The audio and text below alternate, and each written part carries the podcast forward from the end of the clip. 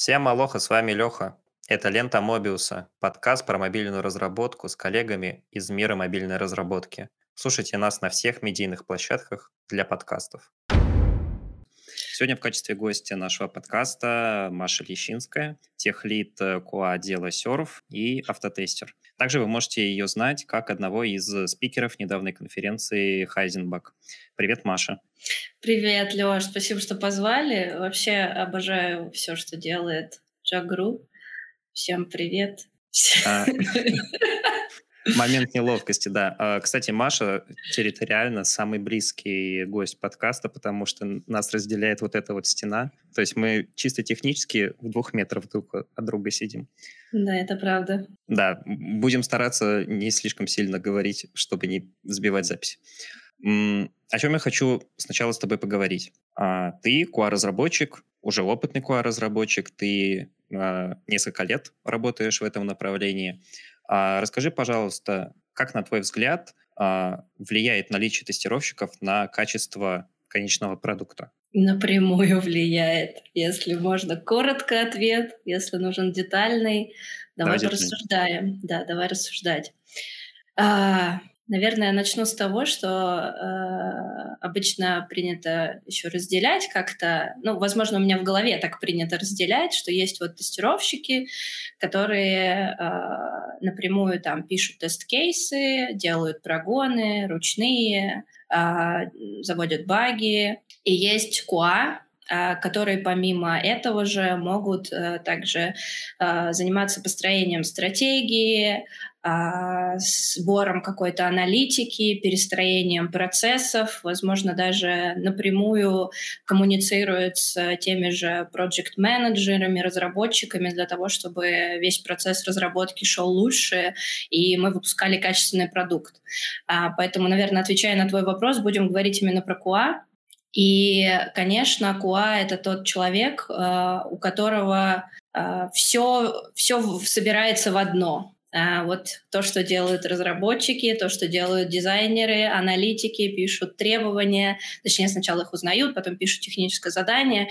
И у нас, наверное, тот самый конечный пункт, э, где все собирается воедино, и Куа тот человек, который как раз следит за тем, чтобы тот сбор воедино сложился в настоящий хороший продукт. А, мне кажется, как-то так должен звучать этот ответ. Мне кажется, э, на самом деле это один из пунктов, почему мне нравится это направление, потому что я люблю все контролировать очень сильно в своей жизни и вообще во всем. А, и здесь э, у меня есть эта возможность. Наверное, еще можно дополнить, что тестировщики играют важную роль в момент а, передачи какого-то куска не знаю, работ, то есть они занимаются демо, mm-hmm. презентацией, да, и да, да. в частности они как раз этим процессом, а, по сути, руководят. Все остальные просто наблюдают. Ну да, да, ты прав тут. Даже добавить нечего на самом деле. И мы, наверное, та точка, которая действительно знает, в каком состоянии сейчас находится продукт а, со всех точек зрения, насколько готова какая часть. Ты можешь рассказать, в чем специфика работы QA-инженера именно для мобильных устройств? Для мобильных устройств... И, и есть, есть ли вообще какая-нибудь разница? А, так, а если мы говорим о, каким-то, о каких-то фундаментальных вещах, э, то э, база везде одинаковая. То есть везде пишутся тест-кейсы, везде по-хорошему нужно э, строить стратегию, планы тестирования, анализировать как-то результаты, чтобы улучшаться. То есть это везде одинаково. Отличие там тестирования там э, веба или бэкэнда от мобильной разработки — это непосредственно мобильные устройства и все, чем они ограничены. А, естественно, мы обращаем внимание на там, отсутствие интернета, вообще, в принципе, на работу интернет-соединения, на память, на то, как э, жрется заряд батареи, э, на различные прерывания, потому что особенно сейчас там устройство — это постоянная какая-то коммуникация, тебе в любой момент приходит сообщение, звонок и так далее. То есть э, это тоже мы все смотрим. Даже там подсоединение к зарядке иногда может привести к чему-нибудь интересному в приложении, чего э, в там, веб-приложениях э, ну, даже нет, можно сказать, потому что там более-менее стабильный интернет, или если его нет, то все эти ошибки уже браузер а, обрабатывает, и там, в принципе, понятно, что происходит, что у тебя, в принципе, нет интернета, ничего не работает, а не только этот сайт.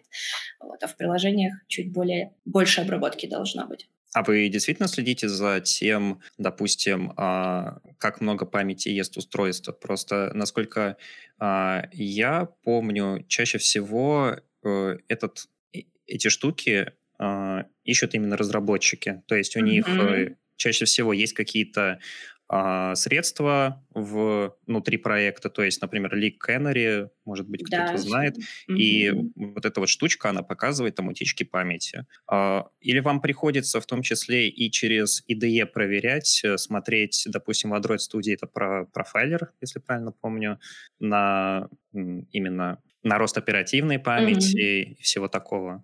А, ну, у нас есть нефункциональные проверки, которые мы в обязательном порядке проводим, как раз все то, что я перечисляла, и в том числе и это тоже. А, другой вопрос, насколько часто мы это делаем, а, тут уже зависит от проекта, и действительно в некоторых проектах проще обратиться к разработчику, а, чтобы он просто обратил внимание на это. В любом случае инициатором а, считаю, что должны быть не только разработчики, но и мы, напомнить, посмотрите это.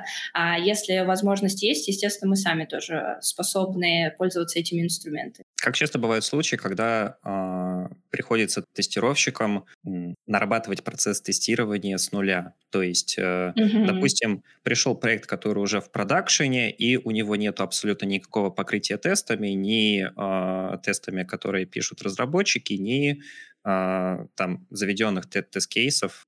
Я в вашей терминологии я не mm-hmm. сильно да, шарю. Нормально, нормально. Но Все понятно. Вот примерно такая штука. А, как часто? А, так, ну смотри, если мы говорим про серф, то у нас, в принципе, очень много проектов, которыми ведем, в принципе, с нуля. Если это проекты, которые приходят к нам, и мы должны перенять какую-то уже существующую, существующие артефакты и с ними работать, ну, такие опыты были, э, где а, тестирования было мало или где э, каких-то артефактов не сохранилось. В этом случае, конечно, достаточно тяжело а, работать, потому что там бывали случаи, когда не было ни требований, никаких артефактов проверок, ни тестов, ничего, а при этом приложение достаточно большое, и мы вынуждены обеспечивать качество дальше уже этого приложения. То есть мы берем на себя ответственность за то, что все оно будет будет хорошим.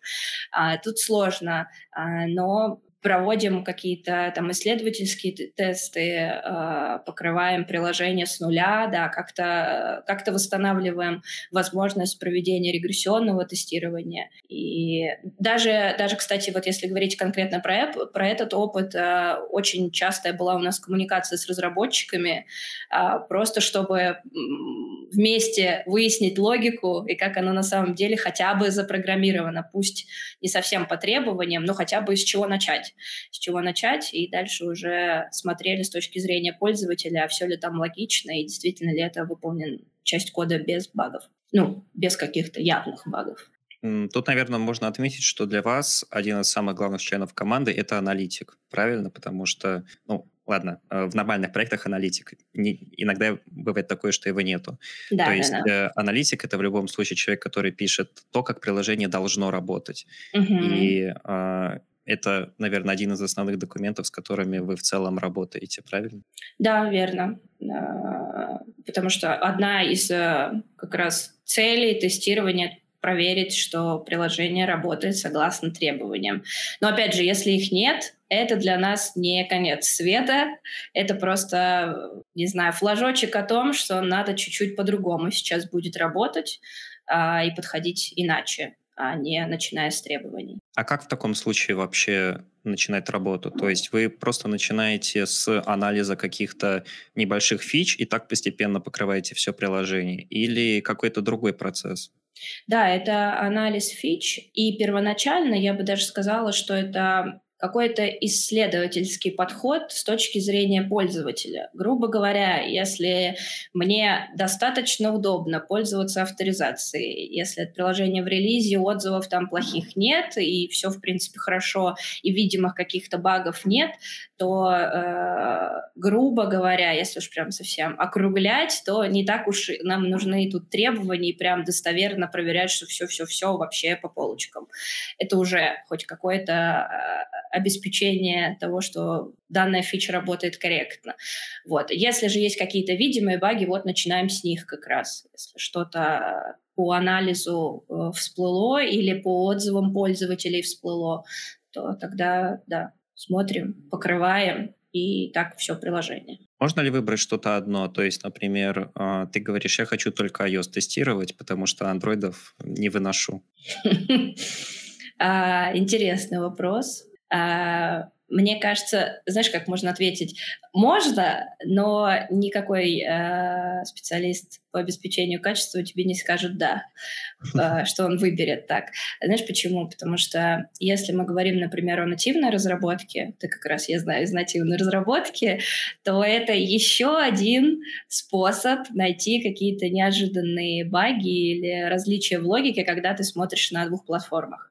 И это, ну, тоже очень-очень приятный э, кейс, что ничего специально не делая, ты можешь обнаружить что-то двусмысленное. Вот. Э, если говорим про Flutter, там чуть-чуть другое. Э, поэтому можно-то можно, но непонятно профита в этом. Как, как не знаю, я ненавижу, э, можно ненавидеть неправильную реализацию, а операционная система везде же есть что-то хорошее, что-то плохое. А вот смотри, я чуть-чуть погружен в процесс именно а, самого тестирования, как натива, так и Flutter чуть-чуть. И насколько я знаю, а, Flutter тестирование — это вы берете и одновременно смотрите сборку на Android-девайсе и на iOS-девайсе. То mm-hmm. есть, во-первых, э, меньше времени уходит на прогон, то есть вы одновременно смотрите.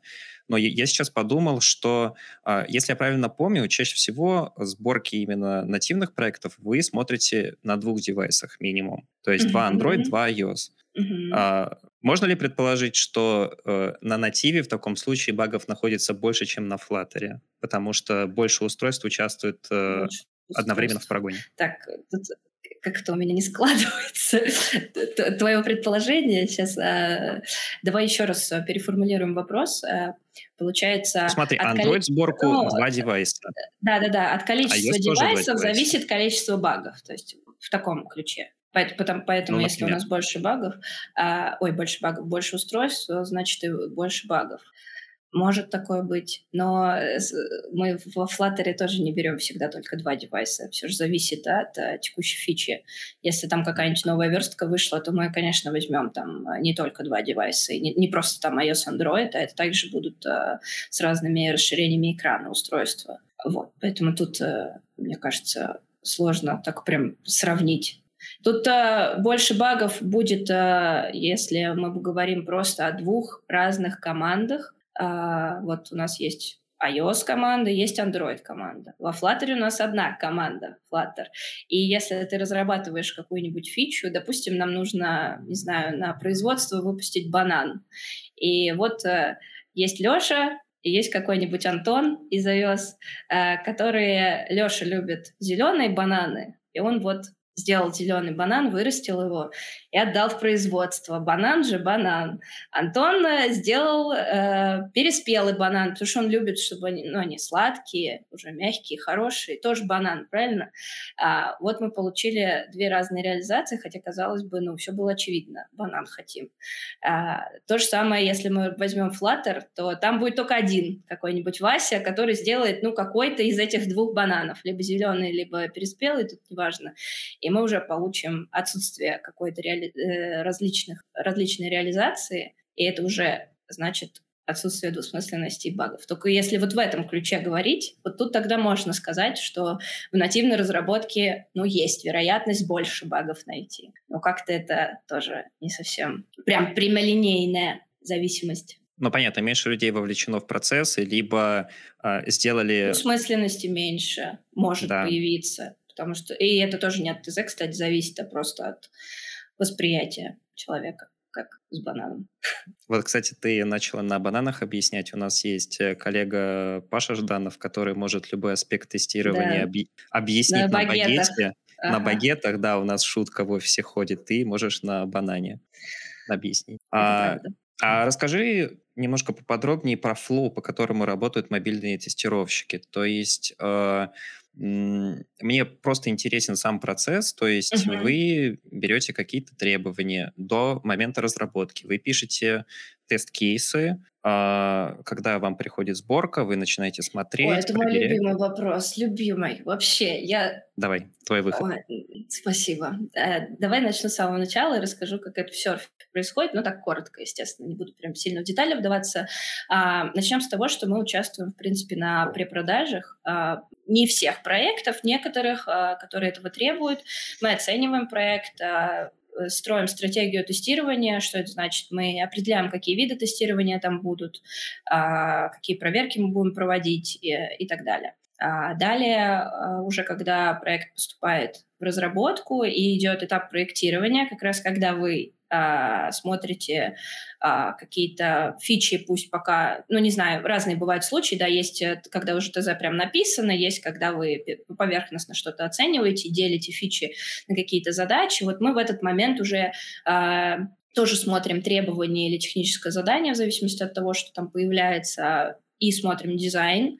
И уже на этом этапе мы можем видеть какие-то недочеты, инциденты э, и обсуждать их э, с там, аналитиками, дизайнерами.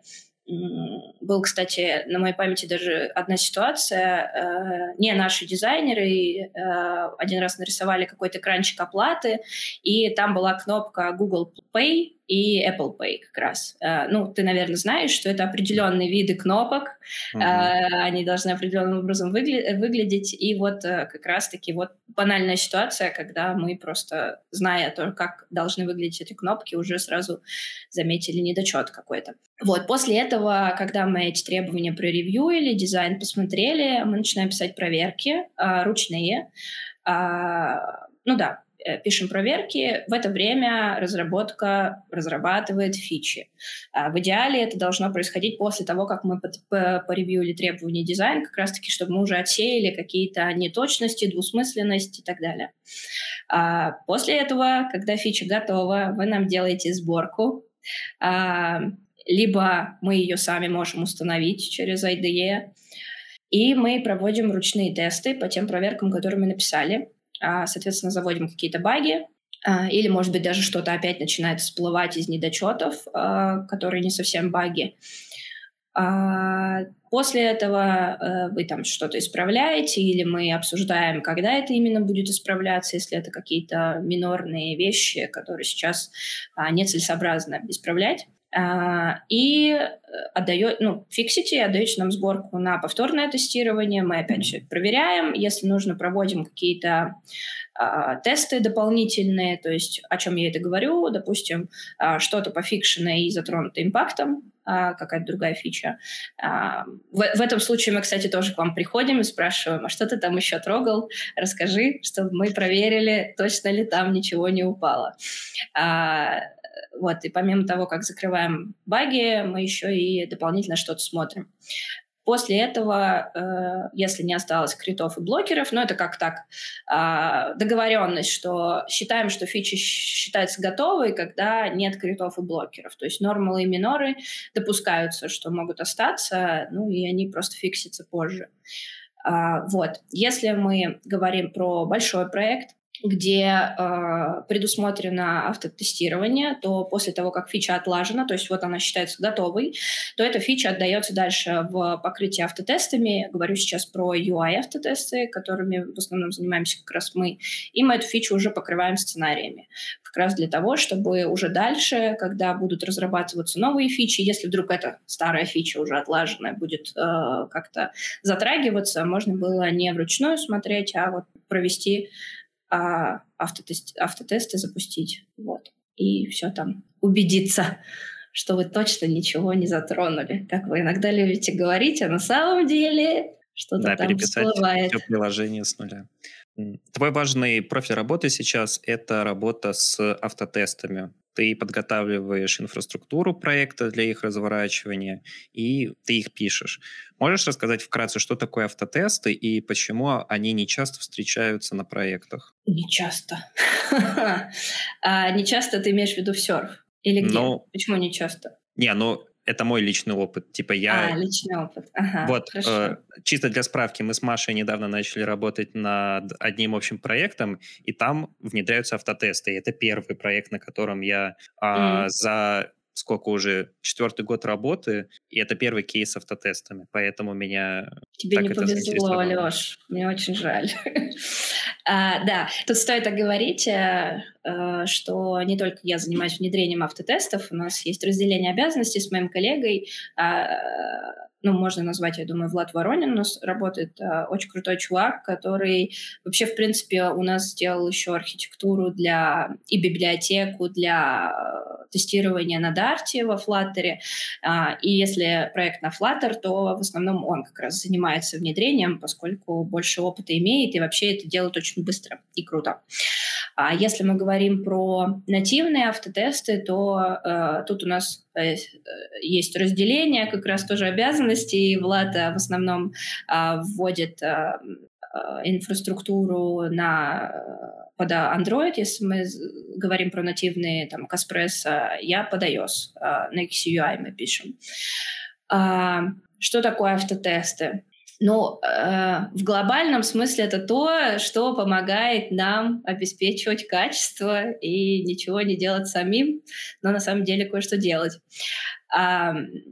Стоит, наверное, сказать, что автотесты должны помогать именно ручному тестированию, поскольку э, автотесты, они могут достаточно много средств забрать. И для того, чтобы минимизировать, даже в самом начале, они, конечно, потом начнут отдавать и э, существенно прям будет заметно, заметен профит, но вначале они могут достаточно много забрать, и они могут забрать еще больше, если не будет ручного тестирования. Вот мы когда говорили про процесс, я сказала, что мы смотрим какую-то фичу, заводим баги, и вот после того, как она считается отлаженной, мы отдаем в, автотестирование. А, это очень важно, потому что если мы будем писать автотесты, сначала мы потратим время на то, чтобы покрыть этот сценарий, а там окажется какой-нибудь баг, который придется очень сильно и серьезно фиксить, автотест перестанет работать, нужно его будет актуализировать, и мы тут можем много ресурсов потратить, и времени, и денег, и всего на свете. Вот.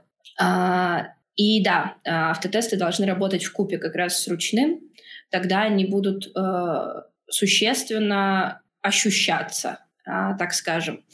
А если мы говорим вообще зачем, на вопрос отвечаем, зачем нужны автотесты, вот представь, там ты был на разных да, проектах, и на больших был, там и на банковских, по-моему, был тоже, да? да? Жизнь а, Да. А, если мы говорим только про ручной труд, то когда проект становится большим, то есть это уже от 12 месяцев можно говорить, что проект большой, мы можем просто физически не успевать просмотреть все, что сделано. То есть э, у нас, например, есть 15 фич, выпустили там 16 и для того, чтобы там зарелизить проект, нам нужно убедиться, что все 15 фич до этого, которые были разработаны, они все еще работают, с ними все еще хор- все хорошо. А для этого нужно провести какое-то минимальное регрессионное тестирование, чтобы просто хотя бы посмотреть э, и убедиться в этом. И когда этих фич становится 20, 30, 50 и так далее, время увеличивается, э, нужно либо большую команду тестирования нанимать, которая будет, вот, а представь, если еще релиз раз в две недели, который mm-hmm. у нас тоже бывает а, на многих проектах, а, то это нанимать либо большую команду, опять же, тратить деньги а, на то, чтобы они вот раз в две недели одно и то же делали, а, проверяли, что все работает как надо. Либо мы теряем покрытие, мы перестаем проверять какие-то фичи, потому что у нас нет времени, мы там их как-то приоритизируем и вот решаем, ну вот эта фича Сейчас мы ее не будем смотреть, потому что у нас времени нет, и надо что-то выбрать все-таки.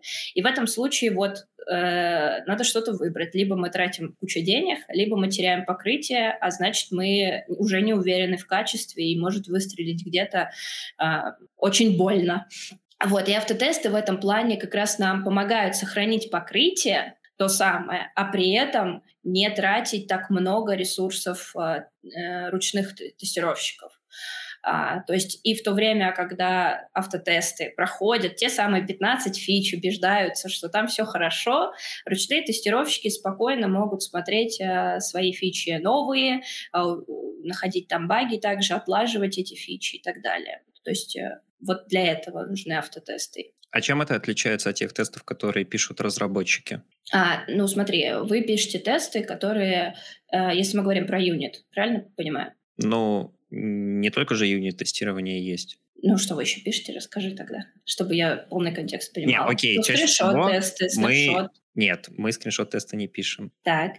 Ладно, если мы говорим про наш опыт, чаще всего, да, юнит-тесты. Угу. Но в том числе э, на некоторых проектах э, э, проверяются целые фичи, mm-hmm. как в целом работают все компоненты, потому что юнит-тесты чаще всего э, применимы для э, проектов с теми архитектурами, которые позволяют э, протестить плюс-минус э, отдельные компоненты. То ну, есть, да. например, mm-hmm. с MVI, э, я упоминал это в одном из предыдущих выпусков, что у нас есть сложность, что мы не можем одновременно, чаще всего, протестить э, работу всех фич mm-hmm. одновременно. Нам приходится отдельные сущности тестировать. Mm-hmm. Да, поняла. Вот. Э, чем это отличается от того, что вы пишете автотестами? Так, окей, смотри, наши автотесты — это, во-первых, а, мы, они полностью запускают приложение, то есть стимулируют все, все как есть, реальная инфраструктура, реальный сервер, все, все по-настоящему. И то, что мы протыкиваем руками на экране, mm-hmm. оно протыкивается автоматически. И это э, как раз недаром их называют еще пользовательскими сценариями, э, потому что тут мы прямо убеждаемся, что если этот тест прошел, значит пользователь данный сценарий, который был покрыт в тесте, тоже пройдет, реальный пользователь. Ну, наверное, так я могу ответить на твой а вопрос, если я вам... вообще правильно поняла. Не, в целом понятно. А нужно ли вам, а, когда вы пишете автотесты, понимать там архитектуру проекта, как он устроен? А, если мы говорим про UI-тесты, а, не нужно. Максимум, что нам нужно, если мы говорим про нативные а, инструменты автотестирования, мы можем проставлять там айдишники для элементов, чтобы э, инструменту задать однозначно, какой элемент нажимать. Вот. В этом случае мы лезем в ваш проект, и там проставляем айдишники. Вот. А во всем остальном не нужно. В этом тоже и часть сути того, что это имитация пользовательских сценариев. Пользователь тоже не знает архитектуры. Он не знает, какие там функции работают, он не знает э, вообще ничего про внутренности приложения. Он знает только то, что есть на экране. Вот он видит баннер, он видит кнопку, он нажимает на эти э, элементы. Э, переходит там дальше в остальные флоу. Вот то же самое делают UI-автотесты. Они видят что-то, нажимают, переходят на следующий экран, и там дальше уже тоже делают что-то. Автотесты, как и обычные тесты, могут внедряться в приложение, даже если ну, это не самый старт приложения, то есть уже часть кодовой да, базы наработана. Да. То есть ограничений да. никаких нету в этом плане. Ограничений в плане внедрения но их нет, э, за исключением, но, но есть но, да, э, естественно, когда мы их внедряем в самом начале, это дешевле, чем э, когда мы это делаем в середине, и они, э, ну только, только, наверное, вот это могу сказать, они быстрее окупятся, они дешевле, и, ресу и ресурсы э, тоже, как же выразиться, но это все равно, что вот э, когда вы начинаете что-то писать, да, какую-то фичу, с этой фичей автотестер тоже в контексте, он понимает, что там, э, как, как работает, и он таким же образом дальше покрывает э, эту фичу. Блин, что-то я... Э, короче, все. Да, следующий вопрос. А загрузилась? Да. А, поделись, пожалуйста, своим опытом как ты начала писать автотесты и с чего в целом начать? Как ты лично к этому пришла? Лично. А, так, ну я училась в университете. Нам там преподавали очень много языков. ОП, ЕМП, вот это все. А, и а, я... А, у меня бакалаврская работа была приложение на iOS. Как раз я писала его на Swift. А, и потом на первом курсе магистратуры у нас а, был курс тестирования и там одно из заданий было а, написать приложение а, по ТДД подходу. А, и можно было выбрать любой язык и любое приложение написать. Ну и из-за того, что у меня уже был опыт со Swift на iOS, я так и выбрала написать приложение. Тоже на iOS по ТДД-подходу. Ну, кстати, не совсем это был ТДД-подход. Я сначала написала приложение, а потом начала писать тесты, потому что очень на тот момент что-то было сложно понять, как это делать. Вот, и это был как раз мой первый опыт. Сдала я, кстати, тогда это задание не с первого раза, потому что мой преподаватель постоянно изменяла что-то в коде, а, а в этом-то и прикол, что если написано по ТДД, а, то при изменении кода должны падать тесты, ну, потому что весь код покрыт, а, тестами, потому что сначала начала работу с тестами как раз. А, но у меня ничего не падало, все зелененькое, и она меня каждый раз отправляла назад, говорила так, ну, что-то не покрыто. Вот. Это был мой первый опыт. Потом, а, когда уже в серфе это произошло, а, это было на самом деле даже на стажировке, по-моему, я попробовала писать на XUI э, на одном из проектов. Э, да, мне дали задание, типа, посмотри, вот такой есть фреймворк. Э, вот, но из-за того, что у меня чуть-чуть опыта было, у меня получилось это достаточно хорошо. Вот, а потом следующий опыт был уже не со Свифтом, а мы как раз начали работу с Flutter очень активно, и я попробовала вот автотесты на Flutter писать. Э, это были самые первые просто на авторизацию. И, кстати, их даже показывали клиенту мы, что вот какие мы молодцы, он там был в восторге.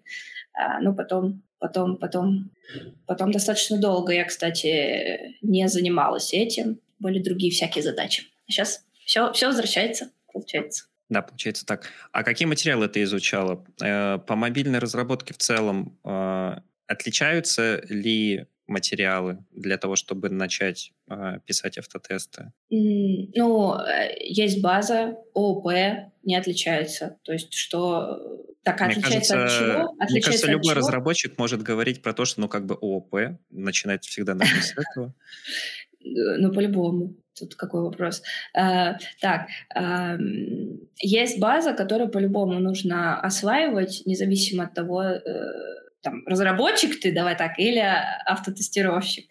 А, в каком плане? Что, что стажеру-разработчику, что автотестеру начинающему нужно знать а, особенности языка, на котором он собирается писать а, код, а, знать какие-то базовые вещи по ОП, Uh, вот. А дальше уже, да, идут отличия, потому что, опять же, если мы вспомним, мы ну да, мы должны уметь писать функции, вот эти все дела, э, наследоваться и прочее, но при этом мы э, все, все, к чему сводится наш код, это тыкнуть на кнопку, перейти туда-то, заполнить такие-то поля, э, убедиться, что отобразилось там, не знаю, успех. То, что нужно. То, mm-hmm. что нужно, да.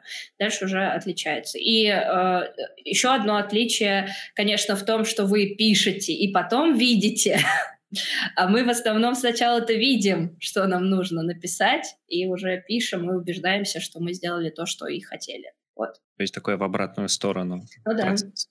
Давай пойдем дальше. Uh-huh. О чем я хочу с тобой поговорить, так это то, что а, ты единственный человек, которого я знаю, а, который скоро получит кандидатскую степень. Вот, Ой, потому что нет, ты на последнем... Так, давай так не говорить, а то вдруг что-то пойдет не да, так. Да, не дай бог, это... Постучим по столу. Да, не говори гоп, пока не перепрыгнешь. Да, ну в любом случае ты заканчиваешь аспирантуру в этом году. Да, да. А, это в целом твоя сознательная цель была? Или, допустим, тебе в целом как-то легко учиться, и ты подумала, ну, почему бы нет, это лишним не будет? Это э, мечта э, с первого курса, а возможно даже не с первого курса, а вообще со школы. Э, в пятом классе э, у нас был такой интересный предмет, что-то там решение задач повышенной сложности, как-то он очень длинно назывался. И э, там э, мы э, учи, когда писали контрольные, э, все, кто получал 5, мог показать и продемонстрировать свое решение ну, для всех рассказать, как он вот пришел к, к этому выводу и почему у него вот правильное решение. И на, этом, на этих занятиях как раз очень важно было именно суть решения. Даже если ответ был неправильный, за это не снижали оценку, важно было, чтобы поток, поток знаний, ой, поток э, алгоритм, алгоритм был верный. Вот. Очень а, прогрессивная а, школа. Да, конечно. Вот. Э, и, и вот в тот момент мне очень понравилось, э, и я почему-то подумала, что я вот могу. Могу и быть каким-то очень крутым ученым, а, разбирать алгоритмы, выводить какие-то теоремы, аксиомы, ну, как-то привнести в свой вклад наверное, даже в э, науку. И когда я поступила на первый курс еще бакалавриата, э, начала учиться, вообще настолько была тогда рада, не могу до сих пор вот поверить тому, что вот у меня все так хорошо сложилось, что я, ну, довольна тем, что я закончила, какой это был факультет. А, и вот с первого курса, когда мне вот настолько все понравилось, я решила, что я вот все, хочу до конца, очень-очень хочу а, прям и преподавать потом, и вот доучиться, чтобы какой-то вклад свой сделать. Вот как-то с этого это началось. Ну, это прям а, бомбезно, когда у тебя детская мечта так осуществляется. Да, да, это вообще прикольно. Поэтому Я... уже очень хочется, mm-hmm. чтобы все получилось. Тебе, наверное, в этом плане попроще. В детстве я мечтал, что я буду астрономом, и спойлер, в это как-то не пошло. Но такие планы тоже были. Но еще, еще не конец жизни, Леш. Да, все может получиться. Да, скоро э, выйду на пенсию как айтишник, и это как вот, знаешь, история успеха типичных айтишников, что они зарабатывают состояние и потом идут угу. э, свою ферму. Да, да, да, да, да. Вот у меня что-то схожее. Буду следить за твоей жизнью и порадуюсь, да. когда у тебя все получится. Да. А, мы с тобой в универе были плюс-минус в одно время, там с разницей в несколько лет, и э, я думаю, в целом можно сказать, что у нас с тобой очень схожий опыт в плане обучения. А как сильно образование влияет на твою работу сейчас? А, а, как? Как? Образование ну, я бы не сказала, что оно как-то прямо сейчас влияет. Это просто же процесс, да, вот э, что накопилось и вот из-за этого, из-за того, что все вот это классное накопилось, оно мне сейчас очень помогает. А, в каком плане? Если мы там берем какие-то курсовые дипломы, когда вот тебе дают задачу, или ты сам ее выбираешь, там по-разному бывает, а, редко, когда ты прям знаешь на сто процентов, с чего начать. Тебе нужно какой-то план написать, что-то там понять, что изучить, возможно, кого-то спросить. И, по сути, это научило меня как раз сейчас в работе брать любые задачи. И я всегда знаю, что я их сделаю, независимо от того, какое там требование, условие этой задачи. Я понимаю, что я разберусь, я пойму, как, как к чему прийти, к кому сходить, что уточнить. И это вот, мне кажется, навык, который как раз э, благодаря университету у меня выработался. Ну, естественно, вот эта тяга к каким-то знаниям, которые, которая, возможно, сначала была э, именно от меня шла, а потом просто на автомате сохранилась. Потому что по-разному бывает. Иногда, иногда, конечно, устаешь, куча всего узнавать, узнавать, хочется просто полежать, и сегодня ничего не узнавать. А, но вот это, мне кажется, тоже повлияло и сейчас на мою работу, что мне всегда интересно узнавать новое и что-то в том числе привносить, кстати, в отдел и как-то дальше развиваться. Вот это, мне кажется, университет дал. Тут, наверное, можно еще сказать, что это в целом как-то учит, ну, такой плюс-минус усидчивости в mm-hmm. нормальном проявлении. То есть у тебя есть какая-то задача, и ты говоришь, я хочу это сделать. Там, mm-hmm. я хочу закодить, там, или тебе дают э, какой-то кусок чего-то на анализ, и, блин, если бы я был этим о, врачом, можно было бы шутку подвязать, ну ладно. А, дают тебе какую-то штуку на анализ, и ты э, должен э, взять, там, составить какой-то план, как с ней работать, может быть, э, проектирование фичи и всего mm-hmm. подобного. Но мне кажется, одна из главных вещей, которые дает э, универ, это по большей части софт-скиллы. То есть э, ты так или иначе попадаешь э, а, в такое сообщество людей со схожими интересами, потому угу. что вы же неспроста да, да, в одной группе, ты начинаешь как-то нарабатывать вот эти социальные контакты, общение. Там, когда ты начинаешь общаться с преподавателями, это, например, вообще другой опыт, чем ты общаешься угу. с учителями. То есть... Ну да, э, конечно. Для меня, Согласна. например, да, отдельным а, таким шоком было то, что можно там с, с преподавателем на «ты» общаться. Или вот э, когда а, там такой какой-то более личный, что ли, подход появляется. И одна из вещей, э, в которой э, ты была, кстати, это актив. То есть mm-hmm. актив э, там факультета — это еще следующая ступенька в плане софт-скиллов, потому что э, не знаю, это очень много дает всего. То есть mm-hmm. а, какое-то тесное сообщество, еще более тесное, чем ваша группа, скорее всего. Mm-hmm. То есть э, с их помощью ты можешь и развиваться. Чаще всего э, ты с ними и работаешь. Там э, ты, если я правильно помню, ты э, по технике особенно сильно шарила. То есть тебя еще и это прокачивало. Ну да, да, сто процентов. Блин, очень, очень хорошо ты все разложил. Мне еще очень приятно всегда вспоминать про актив, а, потому что кроме того, что это, естественно, ну, куча классных эмоций, там разные встречи, когда вы просто там э, что-то делаете, и потом это куда-то там э, выносится на общее обозрение, так это еще и то, что я сейчас с этими людьми очень хорошо дружу и, и работаю, правильно, как ты сказал. И это вообще класс. И кто бы мог подумать, что можно, можно так, можно вот так классно в университете чем-то обжиться, если выразиться. А, на твой взгляд, без каких навыков человек, а, вот как бы, который там был в универе, не был в универе, не может обойтись? Типа, чё, что я исправляюсь? А, что универ может дать такого, что не может дать, не знаю, какая-то обычная жизнь? Так, ну окей, системность а, ну, подход к обучению, это все туда же, вот системность, умение э, мыслить, а, планировать и обучаться. Это очень важный навык в любой работе, которая сейчас вот такая, э, ну, знаешь, недавняя, можно сказать, там, да, какие-то плотники, они давно существуют, там, возможно, системности и не особо, хотя тоже, почему нет. А в нашей работе, особенно в IT, это очень важно, и, ну да, важно для решения разных проблем и задач. Если, ну, про софт-скиллы ты уже сказал, это все, все коммуникации, умение работать в команде, умение правильно решать какие-то конфликты, потому что, ну, когда ты в активе и там несколько лидеров, естественно, вам нужно уметь находить э, компромисс. И э, в IT, мне кажется, в командах тоже достаточно много лидеров, как минимум э, с каждого направления по одному будет, mm-hmm. э, с которыми тоже, естественно, нужно правильно коммуницировать, и особенно там нам с вами, например, тоже, чтобы и не обидеть вас э, в каких-то моментах, правильно разъяснить и прийти к чему-то общему, э, тоже важно. Это тоже дает университет, хотя, ну, если мы говорим про актив, понятно же, можно ходить в какие-то кружки, не обязательно, что это должен быть универ, но, но а, если это не универ и не тот факультет, наверное, наверное, просто это люди другого склада ума будут, и это общение тоже чуть-чуть другое. А, и по-другому вы будете решать конфликты, нежели это люди, которые такого же склада ума, как ты, там, математического и так далее.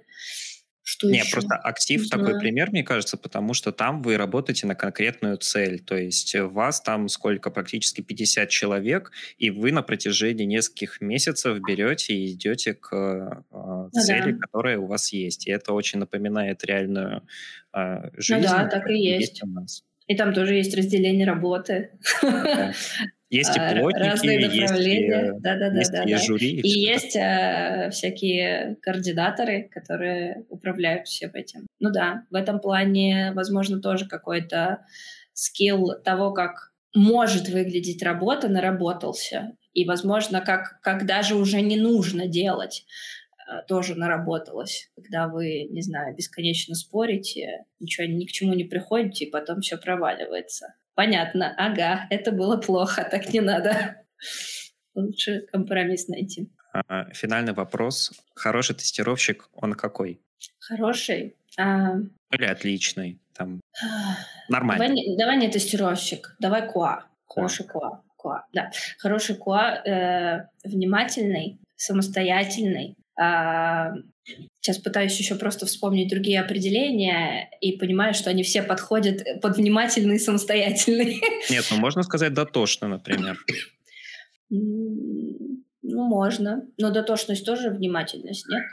Нет, мне кажется, дотошность это, это когда, когда ты, совсем... ты берешь и вот э, ты такой перфекционист, и ты берешь досконально изучаешь. О, все, давай, что... давай назовем не дотошность, тогда перфекционизм, как одно из частей дотошности. Мне просто не нравится слово дотошность, поэтому я не хочу его называть.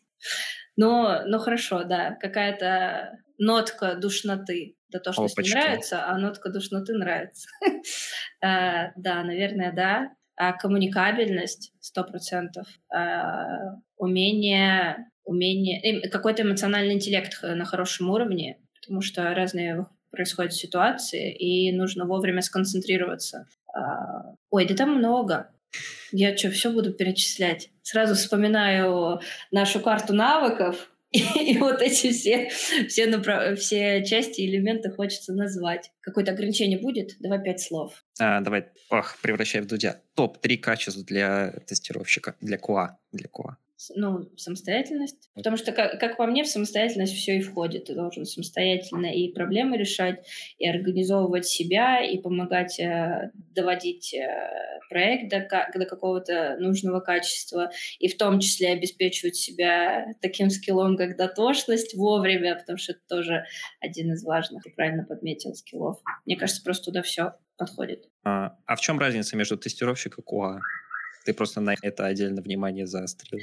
Да, э, тестировщик, э, если мы говорим, там есть же вот эта диаграммка, QA, QC, тестинг. Э, тестировщик, он пишет проверки, он проводит тесты, э, он заводит баги. По сути, э, ну это все, что, что вот входит в это. Э, да, Aqua — это построение стратегии, это управление рисками, это управление командой и процессами, это анализ метрик каких-то. То есть QA э, э, не только ищет баги, во, вот так их можно разделить. Тестировщик ищет баги э, и какие-то инциденты в, в разных направлениях, а QA еще и думает, как помимо этого улучшить качество продукта, какими способами и что для этого нужно сделать. Вот, вот так. Маша, большое спасибо, что пришла. Замечательно поговорили. Большое спасибо, что позвал. Да, всем большое спасибо, что слушали. Увидимся в следующих выпусках. Всем пока.